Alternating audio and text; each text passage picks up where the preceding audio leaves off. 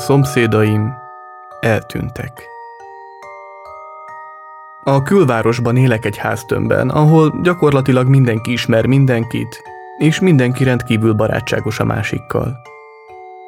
Minden reggel, amikor munkába vezetek, gyerekeket látok, akik buszra várnak. Délután hazafelé jövet apukákat, akik kocsit mosnak a bejárón, fiatalokat, akik besegítve a ház körüli teendőkbe füvet vágnak, tudod olyan szokásos dolgokat, amelyeket minden külvárosi utcában látni. Múlt héten arra lettem figyelmes, hogy a két házzal lejjebb lévő szomszédaimnál nincs mozgás. Fiatal pár, három gyerekkel, és nem volt olyan, hogy valaki ne sürgülődött volna az udvaron. Rossz érzéssel töltött el, hogy a családból most senkit nem láttam az udvaron. Két éve élek itt, és nem emlékszem olyanra, hogy néhány napnál tovább ilyen csend lett volna. Nem tulajdonítottam neki túl nagy jelentőséget. Gondoltam, biztosan elfoglaltak, vagy elmentek kirándulni, vagy valami ilyesmi. Igen, biztosan ez a helyzet, nyugtáztam magamban. A harmadik nap, amikor még mindig nem láttam egy lelket sem, a belső hangom azt súgta, hogy itt valami nincs rendben. Úgy döntöttem, átmegyek és megnézem, látok-e valami szokatlant. Ahogy sétáltam a járdán, az élet szokásos jeleit láttam magam körül. Játékokat az udvaron, biciklit a tornácnak döntve. Minden normálisnak tűnt. És akkor észrevettem. A fűnyíró az udvar közepén volt. Az udvar kellős közepén állították le. Mintha annak, aki nyírta a füvet, váratlanul valami fontosabb dolga akadt volna. A fűnyírót bámultam. Mintha az választ adna a történtekre. De nem lettem okosabb. Lassan közeledtem a ház tornácához. Egy pillanatig haboztam, mielőtt összeszedtem volna a bátorságomat, hogy bekopogjak.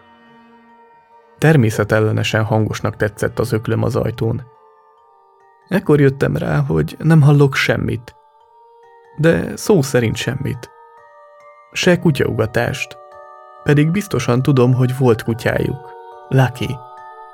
De még madarak éneke sem törte meg a nyomasztó csendet. Ismét kopogtam, és ugyanaz történt. Semmi. A hátamon is felállt a szőr. Próbáltam újra, de ezúttal sem jött válasz. Lehajoltam, és belestem az ablakon. Bent a házban minden teljesen normálisnak tűnt. Kissé rumlis volt ugyan, de hát még ház ne lenne az, ahol gyerekek élnek. Dulakodásnak vagy betörésnek végképp semmi jelét nem láttam. De ami még fontosabb, nem volt bent egy árva lélek sem. Egyet balra léptem, hogy belássak az ebédlőbe. Az asztalon tányérok hevertek, rajtuk félig megevett étel.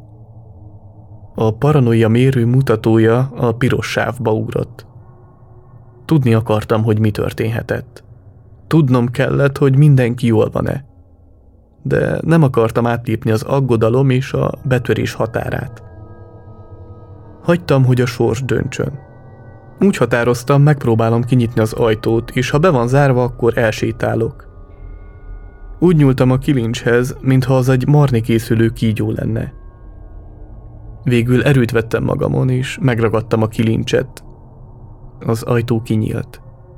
Nem voltam benne biztos, hogy ennek most örülnöm kellett volna, vagy félelemmel kellett volna, hogy eltöltsön. Lassan kitártam az ajtót, és átléptem a küszöböt. Ha-hó, mondtam. Senki nem válaszolt. Kiosontam a konyhába, és láttam a félig üres tányérokat. Körülöttük legyek zümmögtek. A székeket pedig hátratolva, mintha mindenkinek hirtelen kellett volna befejezni az evést és elhagyni az asztalt. Hova a fenébe tűntek? suttogtam. A konyhán keresztül a nappaliba mentem. A tévé ki volt kapcsolva, és a szoba lakottnak tűnt, de most üres volt. Párnák hevertek a kanapén és a padlón, de küzdelemnek ismét semmi jele. Ha valaki elrabolta őket, úgy tűnt, erre harc nélkül került sor. Arra gondoltam, lehet az egyik családtagot fegyverrel ejtették túlszul, és a többiek ezért nem küzdöttek. Kinéztem az ablakon a hátsó udvarra, de nem láttam semmit. A lépcső felé fordultam. Döntenem kellett. Emelet vagy pince? Mivel a pince volt az utolsó hely, még a saját házamban is, ahová menni szerettem volna, az emeletet választottam. Felmegyek, hogy megnézzem, minden rendben van-e, jelentettem be hangosan. Kérlek, ne lőj rám vagy ilyesmi. A szomszéd vagyok. Csak figyelmes lettem arra, hogy pár napja nem voltatok kint, és szerettem volna megbizonyosodni arról, hogy itt minden rendben van-e. Minden szavam, amit mondtam, miközben felmentem a lépcsőn, teljesen észszerűnek tűnt. Persze ez sovány vigasz, amikor valaki más házába megy be, az engedélye nélkül. Tudtam, hogy ezzel veszélybe sodorhatom magam. Míg ha ártatlan vagyok is, és csak a jó szándék vezérel, könnyen azt hihetik, hogy betörő vagyok. Amint felértem a legfelső lépcsőfokra, a hálószobák felé fordultam. Lassan elindultam a folyosón, és füleltem, hát ha meghallok valamit. De csak a háttérzaj hiányában furcsán hangos lépteim zaja visszhangzott. Kezem megremegett az első szoba ajtajának kilincsén, mert nem voltam biztos benne, nem valami borzalom fogja a szemem elé tárulni. Kinyitottam az ajtót és beléptem a szobába. Mintha egy király kisasszony rezidenciájába kerültem volna. Az egész szoba rózsaszínben pompázott. A sarokban pedig egy hatalmas kastély állt, tele hercegnő babákkal. De a szoba lakóját nem láttam. Ugyanez folytatódott a következő két szobában. Az egyik nyilvánvalóan egy tini fiú szobája volt, a másik pedig a szülők hálószobája. Semmi különösre sem bukkantam, de minél tovább mentem, annál jobban nőtt a szorongásom. Az utolsó ajtó mögött a fürdőszobát találtam. Szörnyű képek töltötték meg a fejemet arról, hogy a fürdőkát tele lesz vérrel, ahogy lassan lenyomtam a kilincset. A szoba azonban semmi ilyesmit nem rejtett. Szerencsére. Olyan makulátlan rend és tisztaság uralkodott benne, amin meglepődtem. Hogy lehet ilyen tiszta egy zuhanyzóban a csempe? Kérdeztem gondolatban magamtól. Miután végeztem az emelet átkutatásával, azzal a szörnyű tényel találtam szemben magam, hogy mégiscsak le kell mennem a pincébe. Visszaérve a földszintre, megálltam a pincébe vezető lépcső tetején. Szörnyen szédülni kezdtem. Felkapcsoltam a lámpát, mély lélegzetet vettem, miközben összeszedtem a bátorságomat, majd megragadtam a korlátot, és lassan, fokról fokra lementem. Valójában egy nagyon szépen kialakított alaksor volt, egy nagy képernyős tévével a falon, egy kanapéval és egy bárral a sarokban. Már épp meg akartam fordulni és távozni, amikor megláttam. Egy tornacipő látszott ki a kanapé mögül. Lassan közeledtem, miközben elmémben egy vérelteli szőnyegen heverő holttest képei villantak fel. Befordultam a sarkon is, valami sokkal ijesztőbbet találtam. A tornacipő egy tinédzser fiú volt. Korábban már láttam őt, ahogy füvet nyírt az udvaron. A hátán feküdt mozdulatlanul. Nem láttam vért körülötte, de nem mozdult. Szemei tágra voltak nyílva. Rajta kívül még négy holttest feküdt a földön. Egy egész család. Úgy helyezkedtek el a földön, hogy a fejük búbja összeért, csillagalakzatot formába. Lehajoltam és kerestem a fiatal srác pulzusát a csuklóján, majd a nyakán, de egyik helyen sem éreztem a lüktetést, amelyet kellett volna. Halott volt. Bőre hideg. A következő testhez léptem. A legfeljebb nyolc éves kislánynak is hiába kerestem a pulzusát. Nem vert a szíve. Tágra nyílt szeme a plafonra merett, mintha a plafon mögé nézett volna. Sérülést és vért az ő esetében sem láttam. Ahogy körbejártam a csillag alakú körben fekvő öt embert, sajnos azt tapasztaltam, hogy egyiküknek sem voltak életjelei. Olyan külsérelmi nyom, mely magyarázhatta volna a tragédiát, egyikükön sem volt. De mindegyikük szeme leveses tányérnyira volt nyilva. Ez volt a legfurcsább.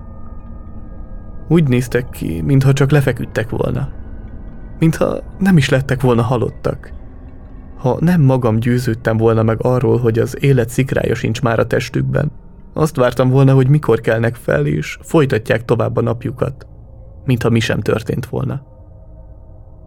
Nem volt mit tennem.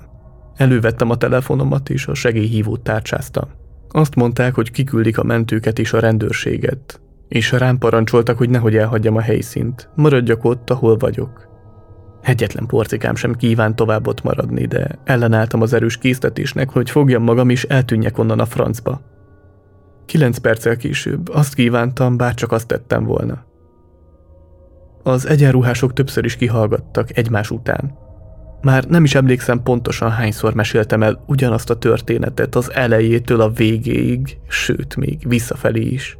Bizonyára hazugságon akartak kapni, de csalódniuk kellett, mert én tényleg az igazat mondtam el. Miután kielégítették a kíváncsiságukat, ideje volt nekik is kielégíteni az enyémet. Megkérdeztem az egyik mentőtisztet, hogy mi okozhatta a halált, de ők is annyira jutottak, mint én. Fogalmuk sem volt. Végül elengedtek, de a zsaruk azt mondták, hogy álljak rendelkezésre további kihallgatásra. Lefordítva, nem vagyunk száz százalékig biztosak abban, hogy nem te tetted, szóval ne menekülj. Hát, ha le kell tartóztatnunk. Hazasétáltam és pihenni próbáltam, de azok a tágra nyílt, halott szemek kísértettek, amint lehunytam az enyémet. Másnap munkába menet vettem egy újságot. Rendkívül meglepett, hogy még csak szó sem esett a halott családról, akikre rátaláltam egy nappal ezelőtt. Talán nem akartak közölni semmit, amíg nem tudtak biztosat, gondoltam. Azon az estén, útban haza nem tudtam levenni a szemem a házról, ami mellett éppen elhaladtam. Nem volt semmi mozgás körülötte. Akár csak tegnap.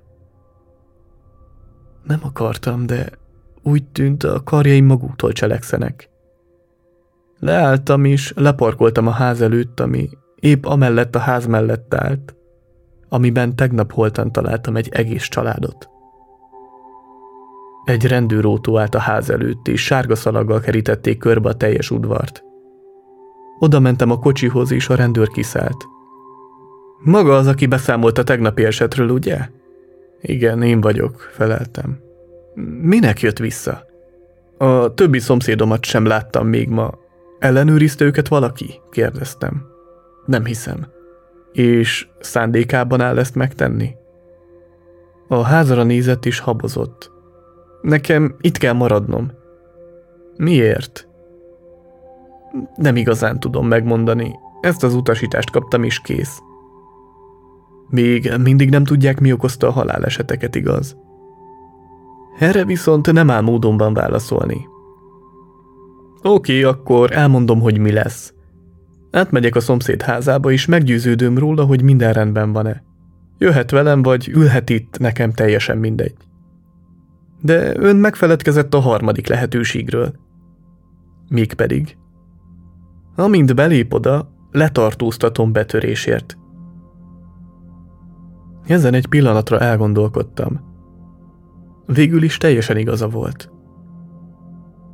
Megteheti, de akkor el kell hagynia az autóját. Ezzel megfordultam, és a szomszéd ház elé vettem az irányt. Amikor a verandához értem, hátrafordultam, és láttam, hogy a tiszt lassan csóválja a fejét. Kopogtam az ajtón, de nem kaptam választ. Dezsevűn volt. Elfordítottam a gombot, és kinyílt az ajtó. Éppen be akartam lépni, amikor egy kéz megragadta a vállamat. Úgy éreztem, mintha tíz métert ugrottam volna a levegőben. Megőrült, a frászt hozza rám, sziszegtem neki. Mit gondol, mi a fenét csinál, mondta a zsaru. Én meglátogatom a szomszédaimat. Nem teheti, ez betörés. Nem, ez csak egy szimpla látogatás. Jó, felszólítom, hogy ne próbáljon meg bemenni mondta, és az ajtógombot megragadva visszacsukta a résnyire nyitott ajtót. Ellenőrizte valaki, hogy jól vannak?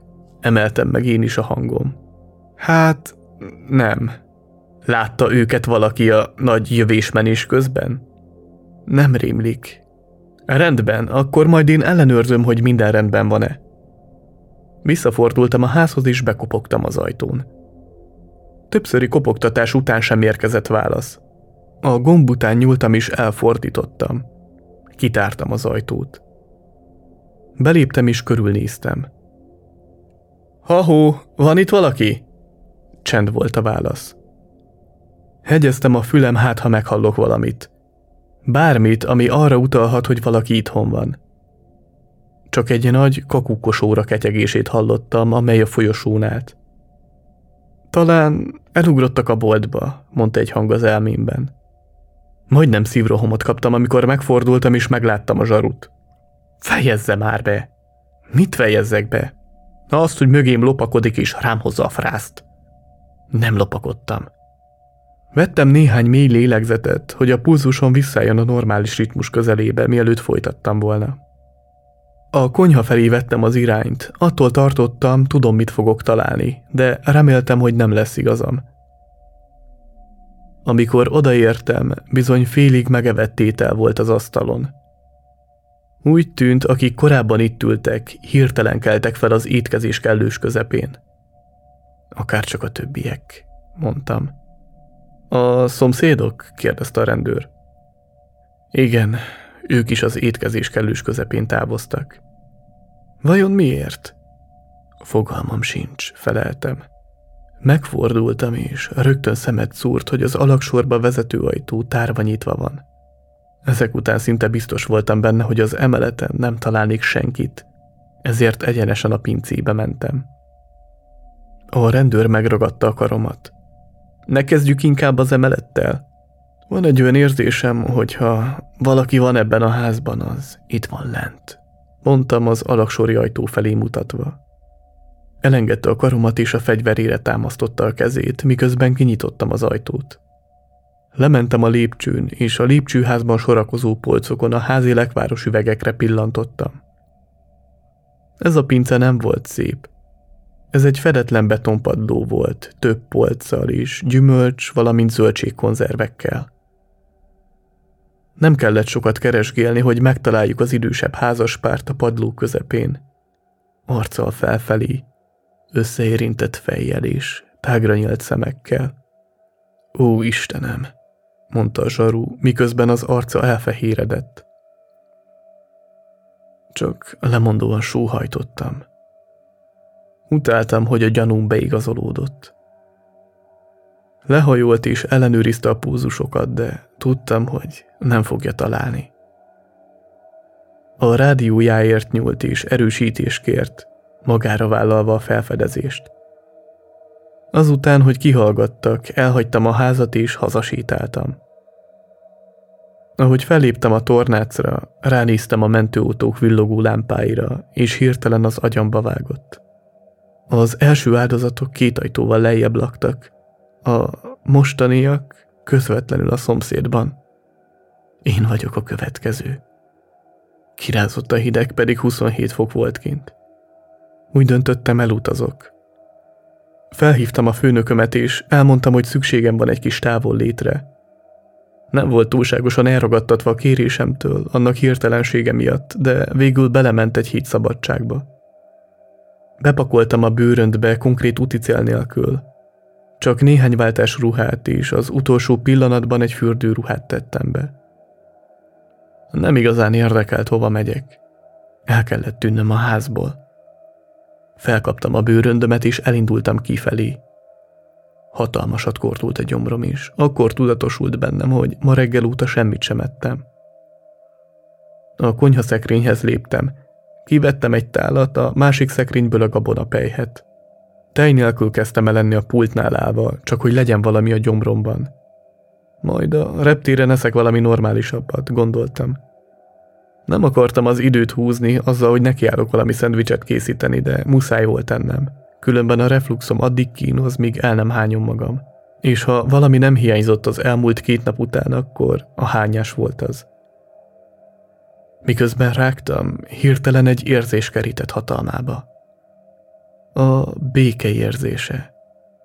De ugyanakkor a vágyakozási is mintha nem ott lennék, ahol lennem kellene. Hirtelen fel sem bírtam fogni, amikor lejtettem a gabona pejhes tálat, és a pincajtó felé fordultam. Elindultam felé, tudván, hogy nincs más választásom. Pont ezt kellett tennem. Nem volt kérdés. Kinyitottam az ajtót, és elindultam lefelé a lépcsőn, becsukva az ajtót magam mögött. Ahogy lassan haladtam lefelé, áthatott az összetartozás érzése. A pince közepére sétáltam, és lefeküdtem a földre. A plafont bámultam, mozdulni sem tudtam. A béke érzése alább hagyott, és helyét lassan a rettegés vette át. Ugyanaz történik velem, mint ami történhetett a szomszédokkal. Megpróbáltam minden izmommal küzdeni, felállni, megmozdulni, bármit, de nem tudtam. Nem tehettem mást, csak feküdtem. Zakatolt az agyam. Éreztem, ahogy láthatatlan kezek fognak le. Éreztem, hogy valami furcsa érzés halad át a testemen. Akár a víz felszínén a tóba dobott kőkeltette hullámok, és fülsüketítően hangos szélzúgást hallottam. Biztos voltam benne, hogy épp a lelkemet szívják ki a testemből. Baljós kuncogást hallottam, miközben hiába valóan küzdöttem az elkerülhetetlen ellen. Kénszak csapta meg az orromat. Sebesen zuhantam, a levegőbe próbáltam kapaszkodni, és mindent megtenni, hogy megmentsem magam. De nem tehettem semmit. Teljesen tehetetlen voltam. És akkor éreztem, hogy megragadnak és visszafelé húznak. A nevetés és a szélzúgás abba maradt. Éreztem, ahogy a levegő körülöttem haraggal telik meg. A két ellentétesen munkálkodó erő küzdelmét éreztem, majd egy pukkanás következett. Súlytalannak éreztem magam. Egy pesgős üvegből kilőtt dugónak. Fájdalmas puffanással landoltam a padlón. Kinyitottam a szemem, és láttam, hogy a zsaru, aki néhány órája azzal fenyegetőzött, hogy letartóztat, mellettem térdelés zihál. Felnéztem rá. Mi a fene történt? kérdeztem. Azért jöttem, hogy feltegyek még néhány kérdést, és itt találtam magára a földön fekve, rángatózva. És mégis hogyan? Bebánikoltam, mondta. Nem tudtam, mit csináljak, ezért az üdvözlégy Máriát kezdtem el mormolni. Örülök, hogy megtetted. Azt hiszem, el kellene tűnnünk innen. Még mindig gyanúsított vagyok? Szívesen, mondta nehezen felállva. Követtem a példáját. Olyan érzésem volt, mintha futóhomokban sétálnék is, vissza akarna rángatni valami láthatatlan erő a padlóra. Leküzdöttem az érzést, vissza sem nézve, kirohantam a házból.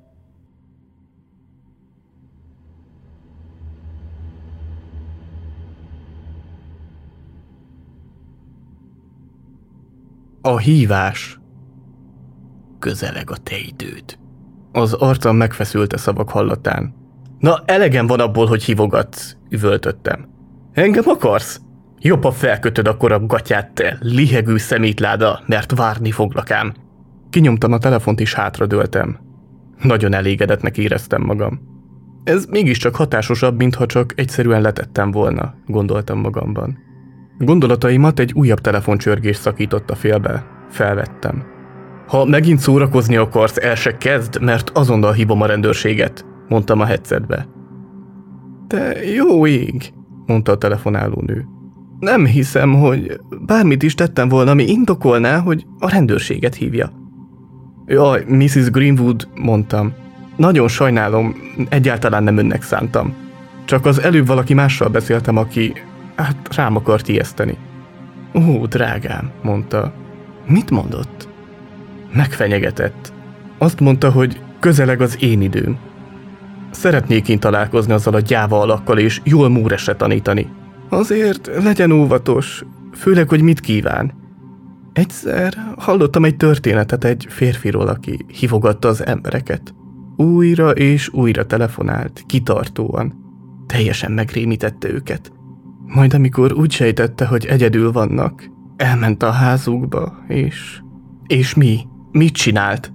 Kérdeztem, kicsit erőteljesebben, mint szándékomban állt. Elmondhatatlan dolgokat, mondta halkan. Izzadni kezdtem.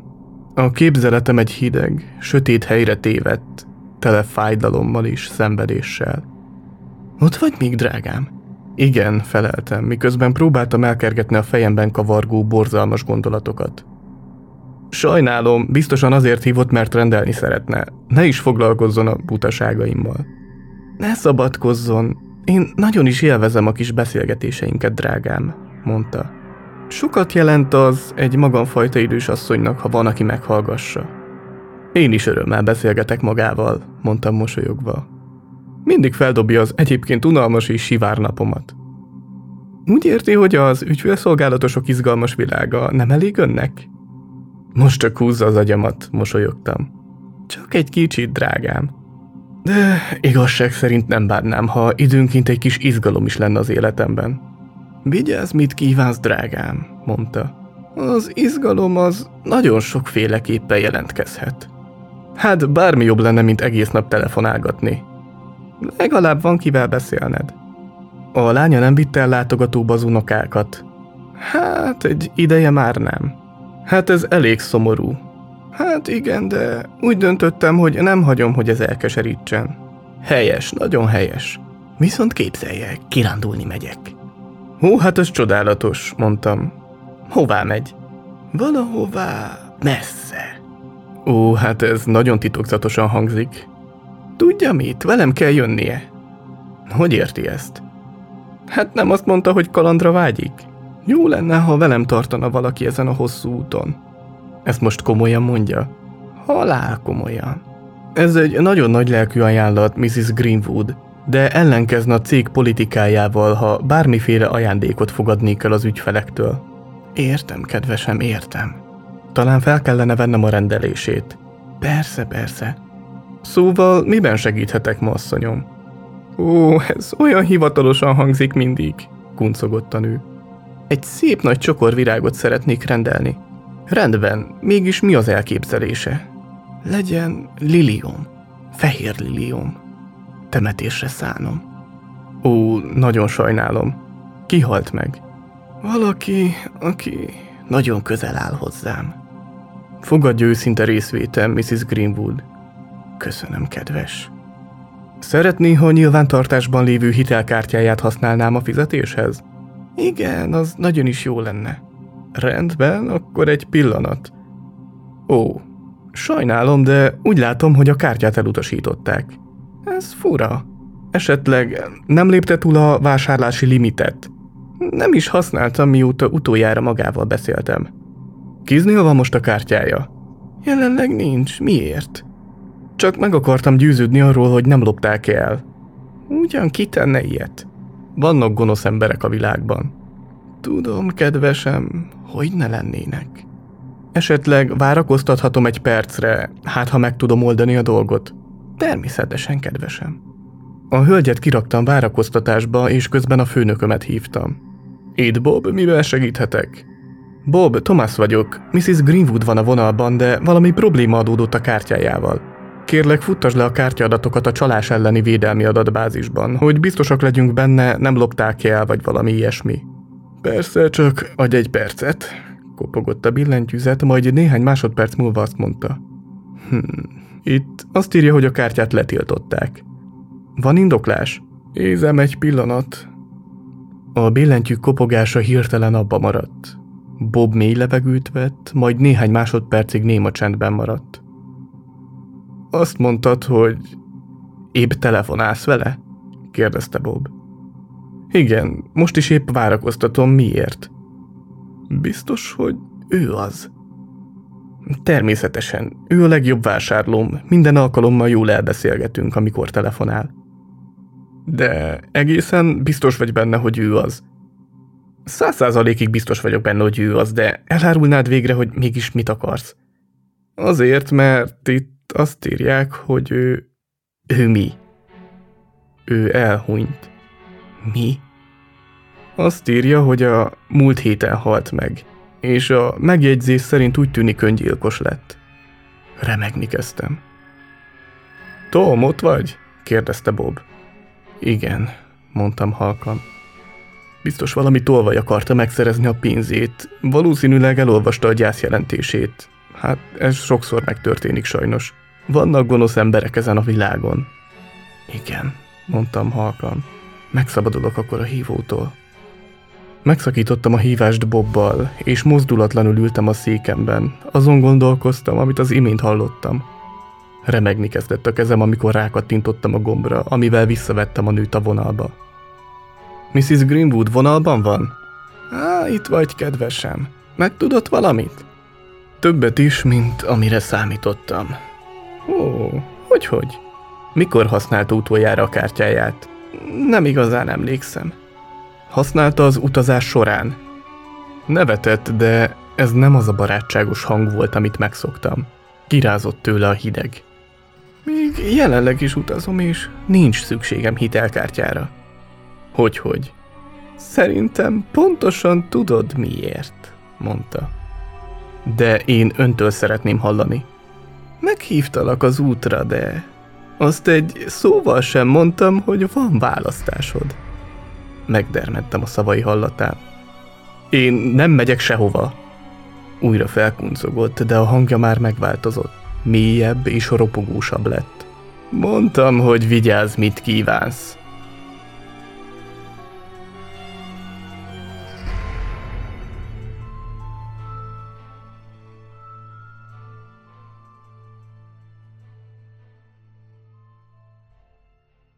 Keresd a Rímámok könyvtára hátborzongató történetek podcastjét a legnépszerűbb platformokon.